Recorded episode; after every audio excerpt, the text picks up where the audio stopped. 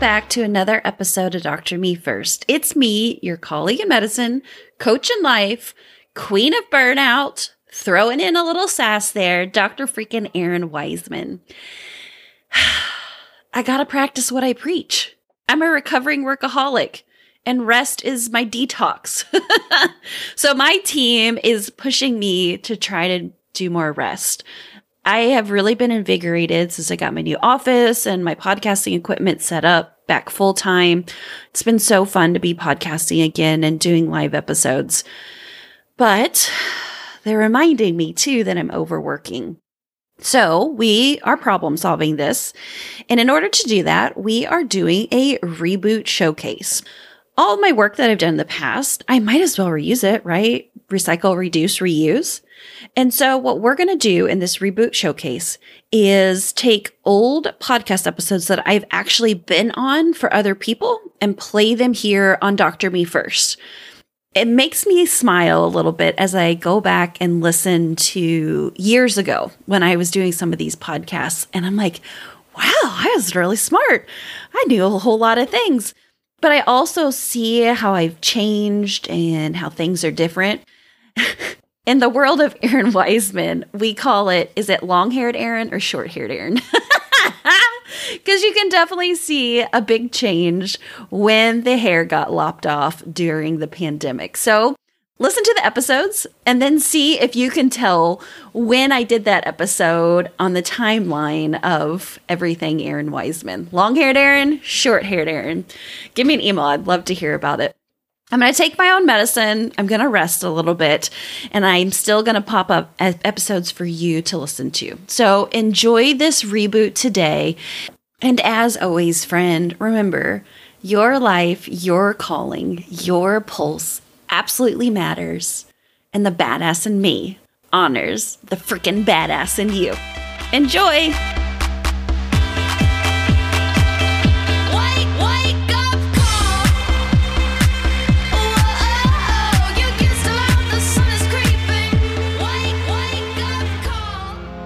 Welcome to the Freedom Formula for Physicians podcast, where it's all about slashing your debt, slashing your taxes and creating a liberated lifestyle. And now, your host, who met his wife while training for the 400 metres in Seattle and is eating gluten free whilst lusting after bread, Dave Denniston. Hello, my friends, and welcome back to another episode of the Freedom Formula for Physicians podcast, a podcast dedicated to helping doctors like you slash your debt, slash your taxes, and live a liberated lifestyle. Well, I am so excited to have on our next guest. She is a physician. She has been through burnout and was suffering and really turned the tables and struggled for a little bit as she was trying to figure out herself and who she wanted to be when she grew up. And in that process of learning about coaching and getting back to medicine, uh, I am excited to have her talk about her journey. She is a podcast host, just like myself. She's a DO. She started out in family medicine and addiction uh, medicine. And now today, she is uh, the founder of Burnout to Badass and the Physician Coaching Alliance and the host of Dr. Me First. Welcome, Dr. Errin Weisman. Thank you so much. You can't tell from that introduction that I'm a doer. so burnout is in my blood. Not at all, right? We were even just just chatting beforehand. You're you trying to simplify your life, and uh, I was talking about, hey, I'm trying to press the next couple of years, but would love, Errin, just to know more about you. Where did you grow up? Tell us about life, little Errin, when she came into this world, and what you were all about. Yeah, so I grew up in Southern Indiana. Knew pretty early on that I wanted to be big time, like I was always told, you're too sassy, quiet down.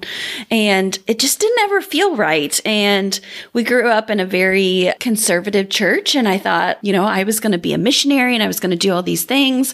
But unfortunately, women were kind of second hand. You know, it was one of those that I knew I could stand up and lead people and do things, but that was not going to be a possibility. So instead, I thought, well, I'm going to do the next best thing and be a doctor. We grew up farming. So All the time, my first anatomy lessons were on our animals that we had, or whenever my dad went hunting, you know, getting to dissect while also process uh, the animal as well. And what really came into play when I was like, wow, I think I can do this, as my younger brother wasn't feeling well. So my dad had bought these books of encyclopedias, and there was four in there that were specifically medical. And I remember going and getting my hokey little encyclopedia and like pushing around on him on his belly and like, like just like doing my kid physical exam. And I went and told my dad, I was like, Kurt has appendicitis. Like, that's that is what I am picking up here from my book. He was like, no, no, no, he just got the stomach flu. He's okay. He is okay. Well, later that night, like in the middle of the night, they ended up in the emergency room, and guess who was right? The big sister. Unfortunately, it had burst, so he had to go through some more complications and stuff. But it really gave me the realization of, oh my God, like I know shit. I could do this type of thing. Also, you know, being a pusher, like I said, always a doer, it was one of those things that early on I realized like the Atta girls, the external validation felt really, really good. And I was good at school. And that felt really great as well. That did not become a pathological trait until much later on because those things really are um, helpful and great coping mechanisms when you're younger and, you know, push to greatness on that. But like I said, and we can get into that conversation later on, is, is when that drive then becomes perfectionism, then becomes um, rigid, when that becomes all the shoulds and should nots and the musts and the must nots. And so those were my early humble beginnings in the um, countryside of southern Indiana. Well, I think about you know the the country and farming, and I just think work ethic. You know, you're mm-hmm. getting up early, you're doing chores, you're taught to live lean. You know, a lot of those kind of life lessons growing up? Was it something where your family was kind of tight on money, you know, kind of growing up and making it from day to day? Because I think of farms being like, they, like you're land rich, but cash poor, you know, is like a typical thing. My dad, interestingly, is a computer engineer, computer programmer that works in town, quote unquote. And so the farming was something that he just brought from his background as well. And so again, being a child of a workaholic, I see where he really did have two careers. He had what he thought he could make money at, which was computers, and then the career that he really loved, which was gardening and raising poultry and um, hunting, fishing, you know, being in the earth on that sort of thing. And so, yeah, we did live lean. I think about it now and I'm like, were we really poor? I'm not really sure. We lived like we were really poor. and I think that definitely had some influence on the money lessons that I learned as well. Like we bought things on cash, we minimized debt. If you didn't have it, you lived without it. And so I know that definitely came up in my early years of marriage, married to somebody who is a different type of farmer who they do use debt to in their farm operations and and that sort of thing. And so I definitely have had a lot of money stories and a lot of money drama that I have had to sort through. I remember, you know, getting ready to sign the promissory notices for medical school. And I was like, oh my God, my dad would flip his shit right now if he knew how much money I was borrowing. But there was no other way at that point. I had put myself through college and it just, there just was not the money laying around on the street corner to pick up and say, here, medical school, here's $46,000 for my first year. Well, and I think part of that too that you grow up with with the mentality, which is a, a, good mentality in many ways, of hey, living within your means, using cash for stuff. You start to get a little bit like guilt. Oh, absolutely. That I shouldn't be doing this. You know, like I can't. I'm not supposed to go on that vacation. I'm not supposed to get that bigger house or whatever. Curious to know how how did that play in for you? You know, as you're growing up and then starting your own family again, like I'm very quick to adopt all or nothings in my early life, the black and white thinking. And so it really, really bothered me having student debt to the point of I was very fixated on it. And like, as soon as I graduate, six months out, we're going to start repaying it. You know, there was no deferment at that point. That was just what we were going to do. And so, yeah, there was no vacation. So, on top of suffering through residency, oh, by the way, we had two babies during residency we were paying down on my loans as well. And, you know, we at that point were following like Dave Ramsey and that sort of thing. And eventually I had to break up with Dave Ramsey because that delayed gratification, it would be different if I had like $15,000 in debt. But at that point, I was in the multiple six figures and just the toll that it was taking. And then, like I said, that mental anguish as well, where it was just like, we have got to do something on top of being a first year resident, a new mother. I was couponing, you know, trying to be like, okay, how can we scrimp and save and and all those things. Again, like thinking, oh my God, I'm actually making a lot of money as a resident. But still, I I can see just the amount of pressure that I put on myself at that point, and I wish I had had more compassion. And I think it would have led to a lot less um, fights with my partner as well. He was pretty understanding, but he's definitely more the spender, and I'm definitely more the saver. And so it just led to a lot of additional stress. And I think, too, for me, I had the checklist of life like medical school check, residency check, kids check, house check, like doing all the things but really did not perceive the depth for which those things would change me. So, motherhood fundamentally changed me. Becoming a doctor fundamentally changed me. And not allowing myself to sit in those things and see where those changes were really led to me stuffing a lot of emotions, a lot of situations, um, a lot of that self blame, self guilt, self shame into a closet. When eventually that closet was so stuffed full that uh, in about 2014, I was like, holy shit, like this is my life. I don't, I don't even know what it is at this point. And your husband in, in his journey, is he a physician as well, or what's what's his deal? He is not a physician. So he is actually a teacher by training because his family always said you can't make any money farming. So his dad works off the farm and then in their after work time, then they do our Weisman Farms, which is about a thousand, a thousand acre grain farm. And so he was a teacher, a basketball coach, and a farmer as well. After the second kid, it was like, we got to have like a stable parent at this point. And so he gave up basketball, was just teaching and farming, and then eventually just went straight to farming. So not teaching anymore. And he was kind of helping out with the kids while you're out in practice and doing your thing. And, you know, I. Yeah, because again, I felt like I can't take off. I can't stay home with my children. Like, I must be at the office. And part of that was some underlying stories like, people will perceive you as a bad doctor, as not committed, as I mean, I even had at some point one of the an older physician told me, I don't know why we still let women into medical school because all they do is take up a seat and then have babies and go part-time. And so I was like in my brain, like, fuck you. I will show you otherwise, killing myself because of an offhanded, totally unappro- uh, inappropriate comment by a old white male surgeon. And I have to imagine your husband too, in some senses. I mean, he might be like wanting to, you know, teach again or whatever during this this time period, and maybe money's a little tight. Um, was that was he doing that by the time you were in practice fully, like out of residency? He transitioned. Let's see, our so about 2014 was when he gave up coaching. He was still teaching at the time. And actually the teaching situation, education in Indiana got pretty bad. You know how as physicians we complain about patient satisfaction scores and how that affects us. Well, in Indiana they were starting to use student scores and then starting to grade teachers based on test scores. Again, which I think is totally inappropriate. You can teach a student, but again, like you can't you can't control their performance.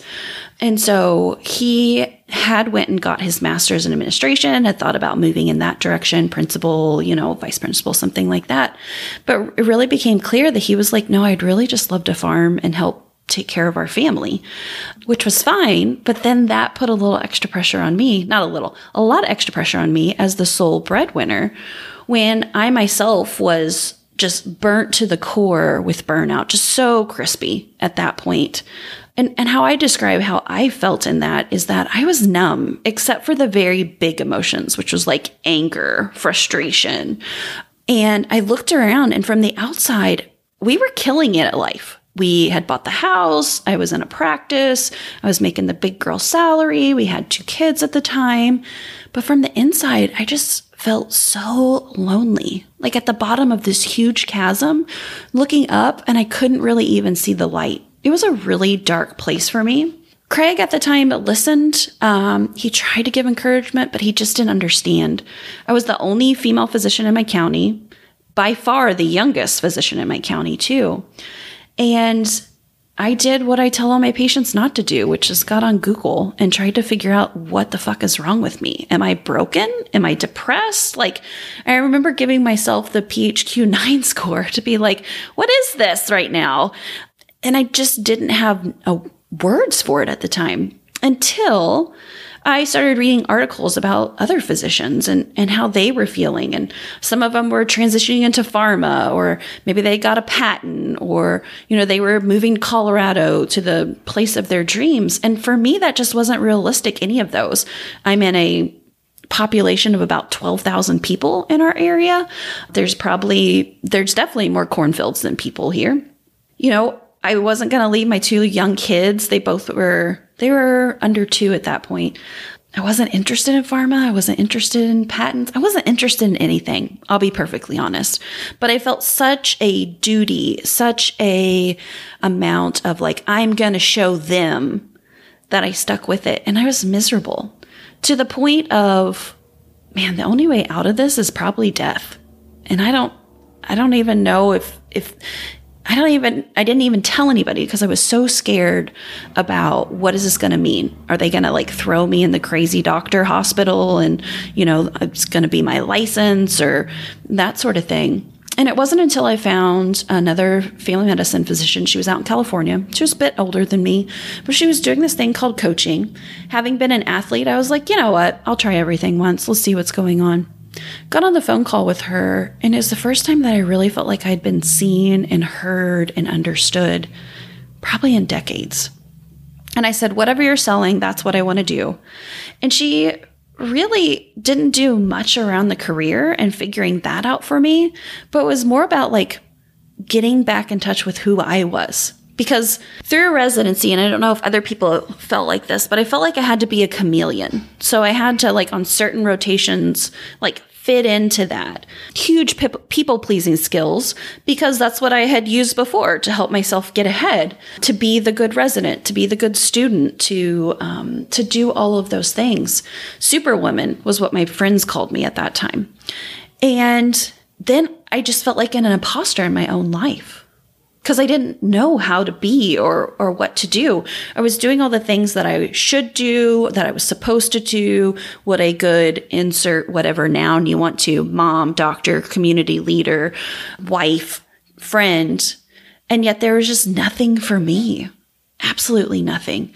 And so there were so many things that I had to approach to really break down that rigidity. And one of the most key important lessons for me was learning self compassion. No one had ever taught me that. It was always like push harder, run faster, stay up later, arrive earlier. And self compassion was really hard to start to integrate, like to let myself off easy. Like, no, I can't do that. That's slacking. But instead, changing that mentality to be like, no, it's okay to be nice to yourself. Mm. Now, in, in this time, Errin, did you mentioned you had uh, broke up with Dave Ramsey and whatnot?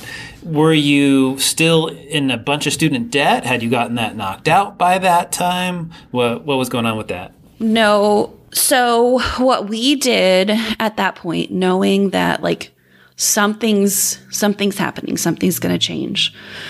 I mean, we were killing it. We were sending thousands of dollars in to pay off the student loans because that was so vitally, it felt so essential to do that for myself. Like, okay, I am actively trying to get ahead was my husband convincing me like we can do minimal payments.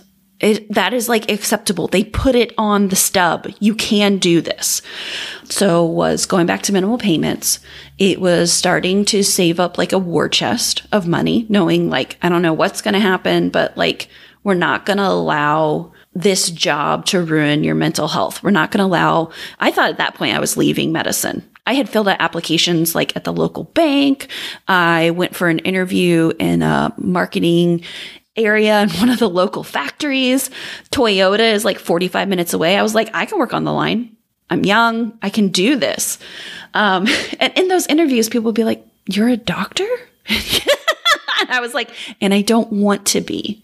And that was one of the hardest things because my whole identity was based on the white coat. And I didn't know who I was under the white coat. And that was really, really scary. But financially, yeah, we started pulling things back. I actually stopped investing in my employer funded 401k. Really, we just started like socking back money just to give us some breathing room to say, like, because at that point I was just quitting. And my husband said, give it six months, Errin. If you can give it six months, we can figure this out. So that's what we were doing was really storing it up. Which, by the way, I think is incredibly smart. You know, some people, I mean, you're feeling burned out. You're having a hard time making it through through the day, and you just want to be done, right? Yeah. And or do the opposite, like start spending money just to feel something, to Yeah. feel somewhat better.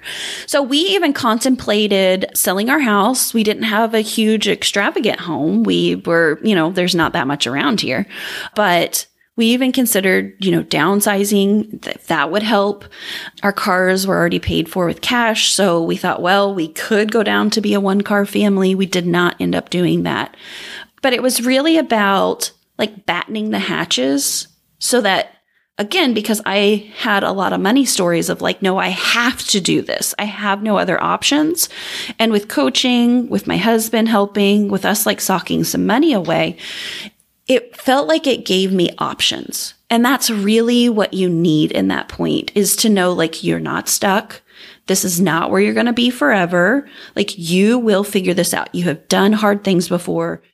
And now a commercial break. Well, my friends, you have probably heard I am now a completely independent financial advisor. And, and as the time that uh, I, I am recording this, the stock market is down. Now, there's a lot of question in terms of where is the market going? Where should I be investing my money? There's no better time than now to get a review of your portfolio and make sure that you are set up properly. As a matter of fact, tax season is around the corner too. Maybe you're looking for some tax tax strategies and hints and you want someone to talk it over with besides your CPA. Feel free to give my assistant Kyla a call at 612 284 2409 to set up a free 30 minute strategy session with me. Again, call 612 284 209 to set up a free 30 minute strategy session with me. Thanks so much. Bye bye. And now back to the show. So my husband was saying we're going to make it. I was still in terrified mode because this was going against everything I had planned for. Like I had list A through Z and then AA through ZZ. And this just felt ugh, like, like what the hell have I done? Did I make the worst terrible mistake by going to medical school and like going down this path? I had so much regret. I had so much like just big feelings and having been a person who had always stuffed their feelings away, I didn't know what to do with them. And I sure as shit was not going to go to therapy. Let me tell you that I was not going to do that because I was like, no, I'm stronger than this. I can figure this out. And so what I ended up doing was like, okay, I'm going to stay at this job because I told them I would be there three years and I'm going to cut back. I'm going to go to part time because I have to have it. Cause I had done all the things like rearranging my schedule, changing the amount of time on my patient slots, like working with my nurse to be efficient, working with the epic people to be more efficient on note taking. And that's just rearranging chairs on a sinking ship. If you're doing that, I hope it works for you. It did not work for me in the long run. Maybe some short term games, but ultimately it, it wasn't the fix. And so I went to a 0.6 FTE, which means I worked Monday, Wednesday, Friday and so much pushback from my colleagues and my patients. But I was like, I have to do that. And what I realized is like those Monday, Wednesday, Fridays was like jumping off the high dive and like sinking all the way down to the bottom of the pool, like a deep pool where you could feel the pressure like coming in on your chest. And then my Tuesday, Thursdays were like floating on the top of the surface, absorbing all that sun in a floaty, like where I could just breathe. And that's where I started my recovery. Now, I had a lot of guilt about taking my kids to the daycare on Tuesdays and Thursdays that I had to work through. I had a lot of guilt around, well, I should be doing things like clean the house, like work on the landscape, like I shouldn't be sleeping. Um, so there was a lot to, and what I tell people, you know, when work is your drug, you know, that has been your like go getter, your coping mechanism, then rest is your recovery and recovery is hard. It's very hard to learn how to be bored again, to learn how to truly rest and to figuring out what that rest is. Maybe it is a nap. Maybe it's just vegging out and like staring at the ceiling for a while. Maybe it's doing something restorative. And that's when I got back into hiking again that was definitely a part of our narrative as a family. We section hiked the whole Appalachian Trail. And so getting back into it, like just getting back out into the woods, I didn't know the studies at the time, but there's a lot of information right now that shows the healing power of like getting back into nature, whatever your nature looks like around you. There's not one type of environment that's healing, but going for walks. Well, I, would point, I would point out, you know, just in terms of your journey and what you did, people can feel so locked in. Like you have no options. And I would point out, you look at, at yourself as an example, you have options. You know, if you can save up enough money to buy yourself option, options of different things to do, you can work part time. You could, if you have a very hostile environment, you could do locums and just go 1099 right? And go to different places, which might be harder on the family, but then you'll be more present, you know, once you're there. You can explore other businesses, whether uh, I have clients that are just reviewing charts at home for insurance companies. And they did that full time. Now they're doing part time and they're going to do some locums on the side. You know, so there's so, you don't have to have the traditional Monday, Tuesday, Wednesday, Thursday, Friday thing. You know, if you're looking to get out of medicine, maybe financially you have to do it part time, but then that can help pay the bills while you explore your other side passion and stuff like that. So I think you guys went about it well where it sounds like you weren't racking up credit card debt. You weren't financially getting in a deeper hole. You weren't doing retail therapy and buying, you know, coach handbags and whatever else to, to help yourself get through. So sounds like financially, maybe you weren't making the progress you were wanting, but you were able to emotionally, you know, rejuvenate yourself during this time period. Yeah. And what we did is now an exercise that I use with a lot of my coaching clients, which is like trimming the fat if you are only meeting your basic needs, like how much do you actually need? Because my husband and I sat down and we were like, okay, we got to pay the lights. We got to pay the mortgage. We got to have money for groceries. We got to have money for gas. Yeah, it would be nice every so often to like, you know, if something gets ripped or shoes are falling apart, you know, so put a little bit of money aside for clothing. But the things that like must be paid, what did that look like?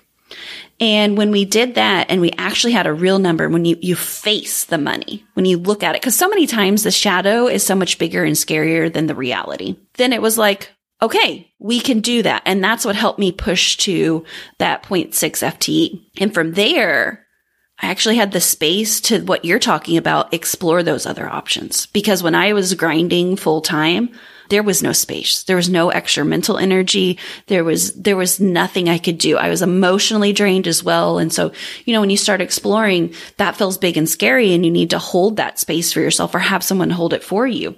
And so then on those days, quote unquote days off, which, you know, there's never really a day off, but I was able to start doing this and having been coached I was like, you know what? Where's all the like young physician mom coaches at? Because like we needed this shit back in medical school. And so that's what I started doing. I started getting, I got coaches training, set up a business. Later on in about 2017 is when I started the podcast because I really realized one of the things that was missing from my life is like, I miss the camaraderie of talking to other female physicians. And so Dr. Me First came out of a hundred percent like guilty pleasure. I just wanted to get on the phone, get on Zoom with, with other folks who I felt were interesting and were doing amazing things in the world and could give inspirational stories to feed my soul record that so then it could feed other people's souls as well. And what I realized from there and what I realize now, so much of my online business at that time was really the healing power that it was doing for me. It was giving me a new set of lenses to look through to be like, oh, no, no, no. You are not 100% reliant on this organization. You are smart. You are resilient. You will figure this out. And so I ended up quitting in 2017. I had done my three years with them. I did become a 1099 contractor with a local small ER. And what that taught me is like, man, you're pretty good at these skills. You know, cause in primary care, we like do cradle to grave and like that just seems normal. And then walking into the little ER, yeah, I had to brush up on my like ACLS and some of my trauma stuff had changed a little bit from residency, but I was like, man, I can do this. I knew it wasn't going to be my forever gig. But it paid damn good too. So I got to work even less and I got to work more on the coaching business and more on the podcast and making more connections. And I started to come out of that isolation and that loneliness and to realize like, one, I'm not the only one. There's like thousands, tens of thousands of us out there at that time in 2017, pre pandemic, who were feeling that way. And I got to start being creative again again, that's when self compassion came in and allowing myself to be bored came back. My kids were getting older. We'd had a third child at that point. So allowing for some more space. And then again, made another shift when I realized like, Hey, I'm kind of getting a little crispy with this ER stuff. Like 12 hour shifts don't feel good. I was one of the early adopters of Teladoc. So I got on there and worked as a 1099. And then a local job came up that was super interesting. I was like, I think I'm going to do this, but it was a jail physician position. And what that showed me was like, I love that population. I had done so much work with opiate use, benzo use, stimulant use in residency.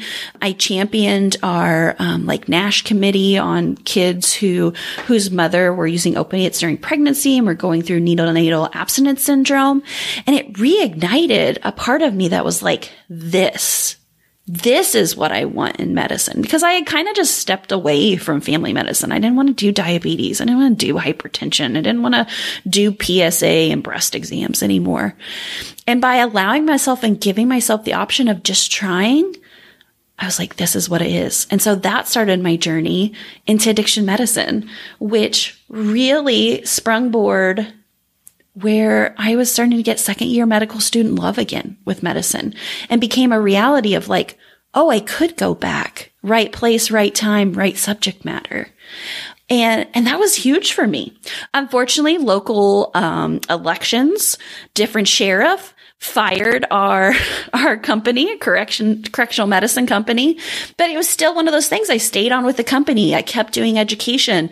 I kept getting in touch and getting more in depth with ASAM and some of the other addiction med- medicine specialties when the opportunity came up in 2021 that I was approached by, well, 2020 actually, I was approached by a lo- local non-for-profit that was looking to start an FQHC specifically around addiction medicine in rural in Indiana. And I was like, that, that is what everything up to my life has been leading up to. And it felt like a coming home finally. And the hard, I mean, the, the awfulness of burnout and being, I would say, very borderline suicidal to making those hard steps and changing and the midnight cries and the Googling and then doing the work of coaching and like taking the next best step and trying different career paths. I can honestly say I'm back in medicine. I am excited to get up and go to work every single day. And I'm, I'm finally in a place that I was like, I found it. But I also know if it ever changes, I can find it the next time too. No, beautiful, beautiful. I think what a journey. And and I think, you know, I often say the the fun thing for for younger people with dating is just figuring out who you are. You know, like don't and I tell my daughter this, my oldest daughter who's 17, a senior in high school, like you're in high school. It's okay to date around if that's what you want to do. Ideally, do it in groups, you know, but get to know people. Don't get so locked in on one guy that you're not seeing what else is out there in the world. And I think the same thing applies here in this case. You know, I think so many physicians go on this trajectory where I, I feel like I have to do this. I am loyal. I'm a loyal person. I am going to stick this out. Uh, they've invested into me, and so I owe it to them to stick around here, whether you've bought into a practice or you're working for a hospital system. And reality is you don't. You're you you are a free agent that you can choose to sign with another team anytime you want to. It, it might be hard, it might be painful um, in leaving relationships or patients or whatever, but look at you, it can be done. Well, and I want to address that too. Like, it's not your job's job to make you happy. And I think there's something when we go into medicine that, you know, the it's very much put on as like duty and honor and privilege of becoming a doctor. But at the end of the day, I just want to remind everybody who's out there listening, yes, it's a very special place to be in the doctor patient relationship. It is a job as well.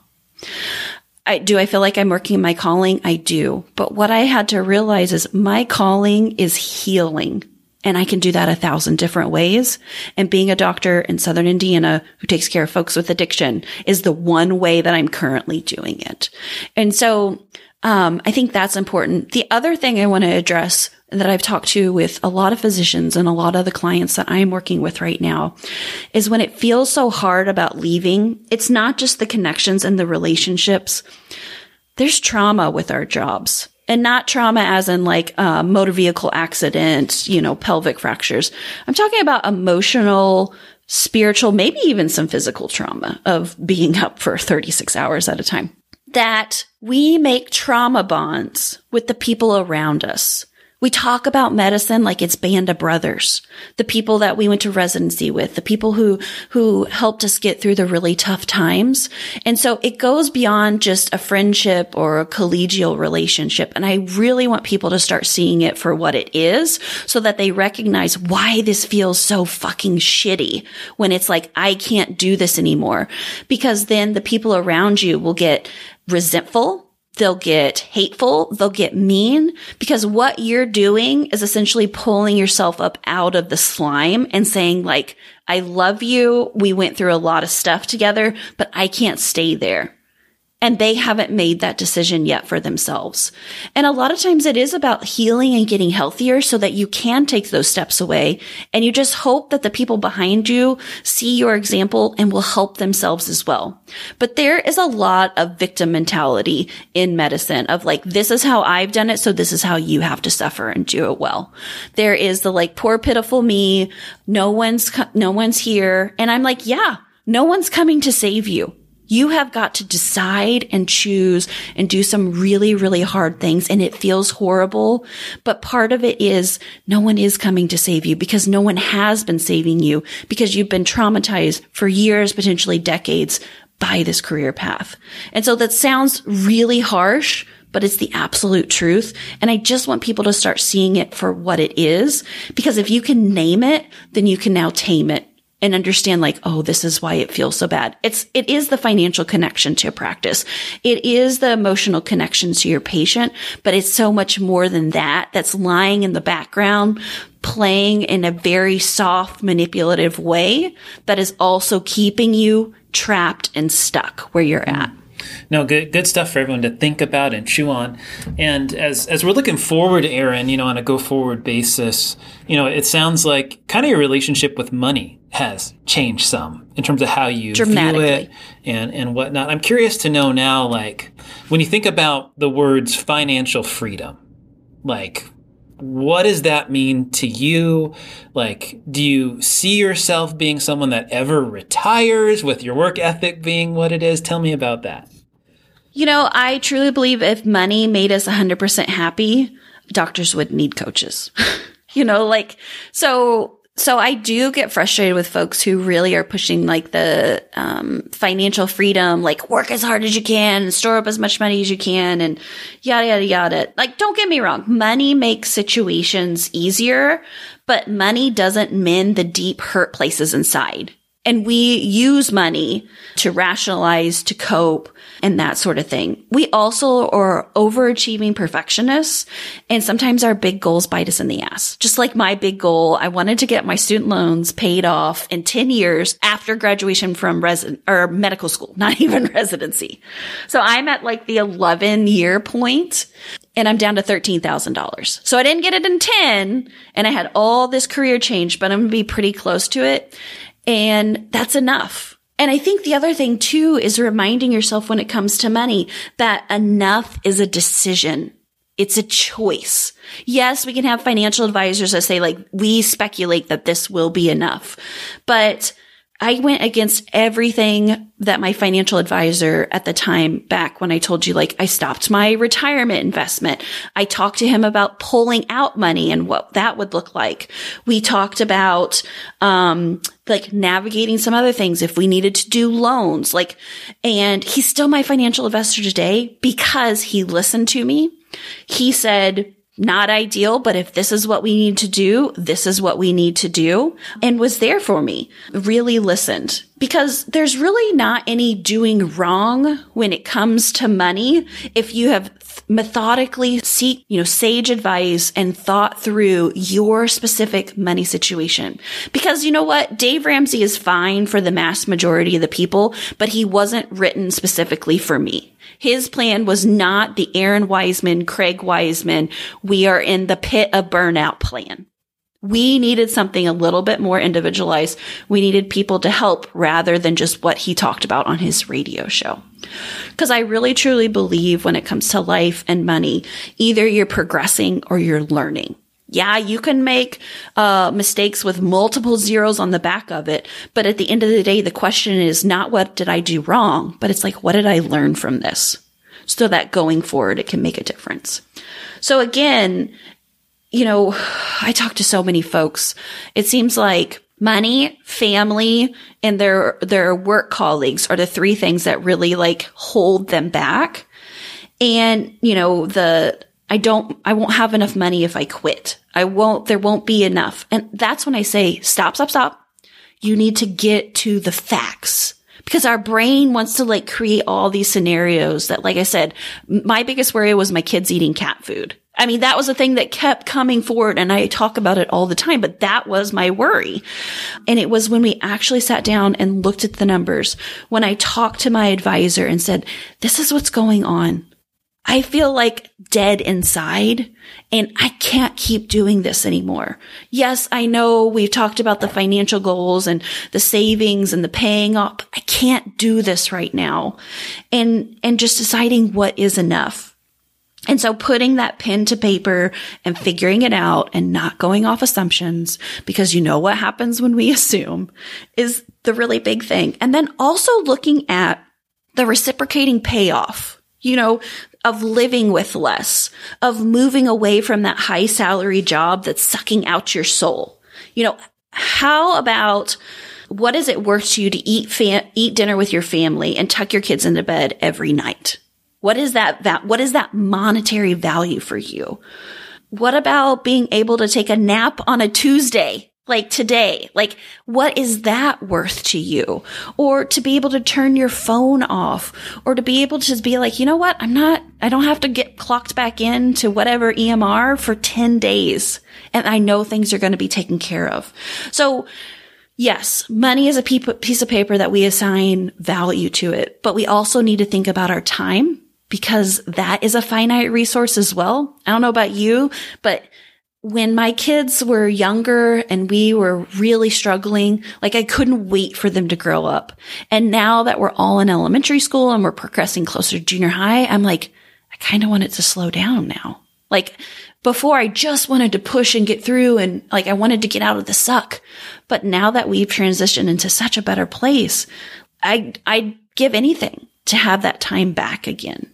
And so it's really understanding like, what are your values? What do you value in the, your your life? What are your um, core values that you stand on? And like workaholism and hustling typically aren't part of those. So make space for those things that you truly value. Yes, we're all probably going to have to work. I told you about my small beginnings. I paid for my own college. I was a farm kid. Like there was no extra money. There's no trust fund. But it's also realizing too that you, can't just make that money appear. You are going to have to work. There's always work and privilege involved with it, but there's also margin to be compassionate with yourself, to take the time, to de-busy yourself, even though it feels like you can't. Because again, enough is a choice. I love it. No, that's really good thoughts, Errin. I think what everyone listening to this, if you've made it this far, you know, just really be considering what do you want out of life? Do you want to is your goal to just accumulate a bunch of, of money with your work? Um, do you love doing what you do? If you don't love doing what you do, what can you do to change that? You know, what does that look like? Uh, how can you try something new if you are feeling burnt out in order to revitalize yourself? Can you give yourself some time off to revitalize yourself? Yeah, absolutely. Because there's a doctor shortage you can always come back to what you're doing now. But if you stay where you're at, you may be missing out on an opportunity that you're like, wow, I got second year medical student love again. That's awesome. Well, Errin, we got to wrap up for today. Any final thoughts you want to leave with with us? I just want to remind folks that you're not alone. Again, that isolation, that loneliness feeling is is rough. And so you're not alone. Reach out to people. There's so many good people who'd be more than happy to sit down and talk with you, be it Dave or me or, you know, floating head on the internet. and just know this is not your forever. Like things can change. It's just taking that really scary, but yet microscopic first step to say like, not this. And then figuring out the, the what is it then. I love it. Good stuff, Errin. If people want to check out your podcast, they want to contact you, what's the best way for them to do that? Yeah, so podcasts are like tattoos. So I have two right now. Doctor Me First, which is my tried and true one. Like I said, that's been going on since 2017. We're at episodes 400, which is crazy to think about. So yeah, there's a lot of material there if people just want to search by topic and, and hear more of my story and more about the guests that I'm at. My second podcast is called Burnt Out to Badass. It's a place where we're having real, authentic conversations about burnout and looking at all the different ways that people have recovered. Cause I think, again, it's not one singular focused path. Like you don't have to become a coach to get out of burnout. Absolutely not. That's how I did it, but there's so many other ways and other avenues to do this. And then if you want to get a hold of me, I hang out on Instagram at Errin Weisman. I just like it. That's the platform. That's the only platform that I hang out. Anything else where you see my name, that's my team.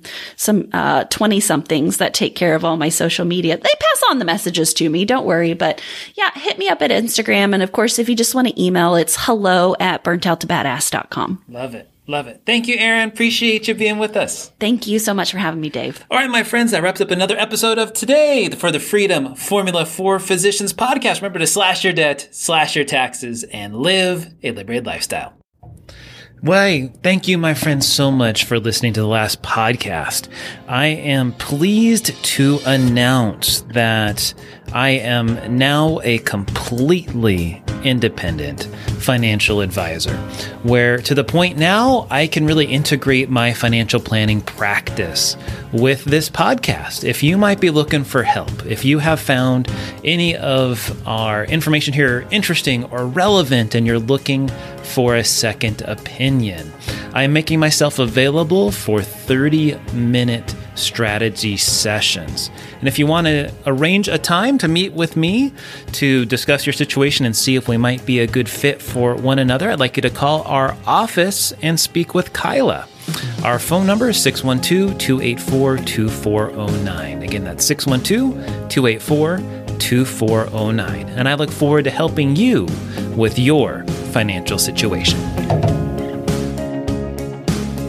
And now for some lovely legal disclosures required by our lawyer friends.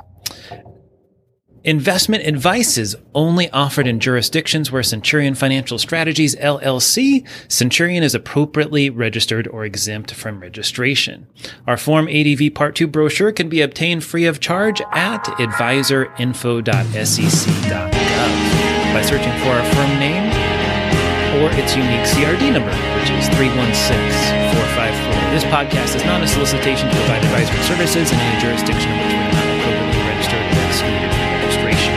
The information, statements, and opinions contained in this podcast have been obtained from or are based on information obtained from sources which we believe to be reliable, but we do not warrant or guarantee the timeliness or accuracy of such information. This podcast is intended for informational purposes only and should not be construed as personalized investment, tax, or legal advice. Opinions expressed by any guest are their own opinions and do not necessarily reflect the firm's views. You should carefully consider your own financial circumstances and needs prior to making any investment in securities or purchasing any insurance products. As always, past performance is not indicative of future results. Investing in securities or really anything else involves the risk of loss. If by some chance in this particular podcast I mentioned insurance products, insurance products are backed by the financial strength and claims paying ability of an issuing insurance company. They may be subject to restrictions, limitations, and early withdrawal fees which vary by issuer. You should always consider the charges, risks, expenses, and investment objective of any insurance products before entering a contract. And that, my friends, wraps it up. Wish you all the best. Feel free to contact us with any info at www.daviddenniston.com. Thank you so much and have a good one. Bye bye.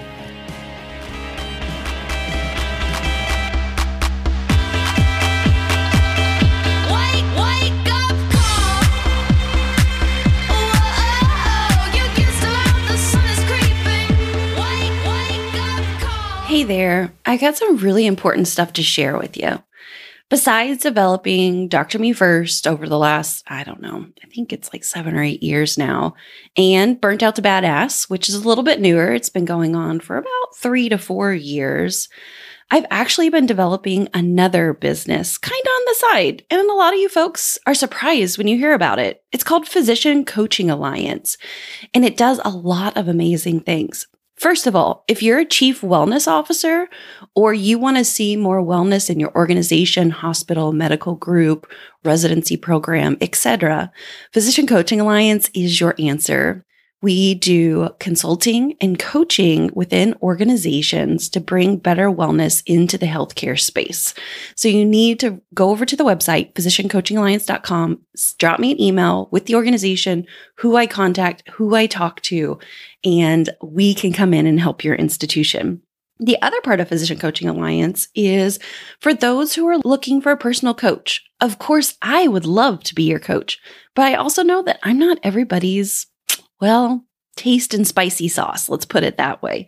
So, there we have a menu of over 70 coaches who specialize in so many different things, who come from different parts of medicine. Some people are in medicine, some people are out of medicine, some people are hybrid. It's just a- an amazing group of an eclectic amount of skills and personalities. I'm sure you can find your next coach there. So again, same website, physiciancoachingalliance.com. And lastly, if you are a coach and you're tired of going in alone, maybe you're in a slump, maybe you just want to be around other physician coaches who are willing to give and are over the hustle culture and not about competing with each other, but knowing that how we heal healthcare is better together, then also Physician Coaching Alliance is the place for you. PCA fulfills so many of these needs and more. It's all on the same website, physiciancoachingalliance.com. You can hang out with us on LinkedIn and on Instagram by the exact same name, physiciancoachingalliance.com. Yep, I've been busy running multiple companies, practicing medicine, taking care of alpacas. But you know what? It is my heart and joy to do this. And I hope that PCA can become a part of your story too.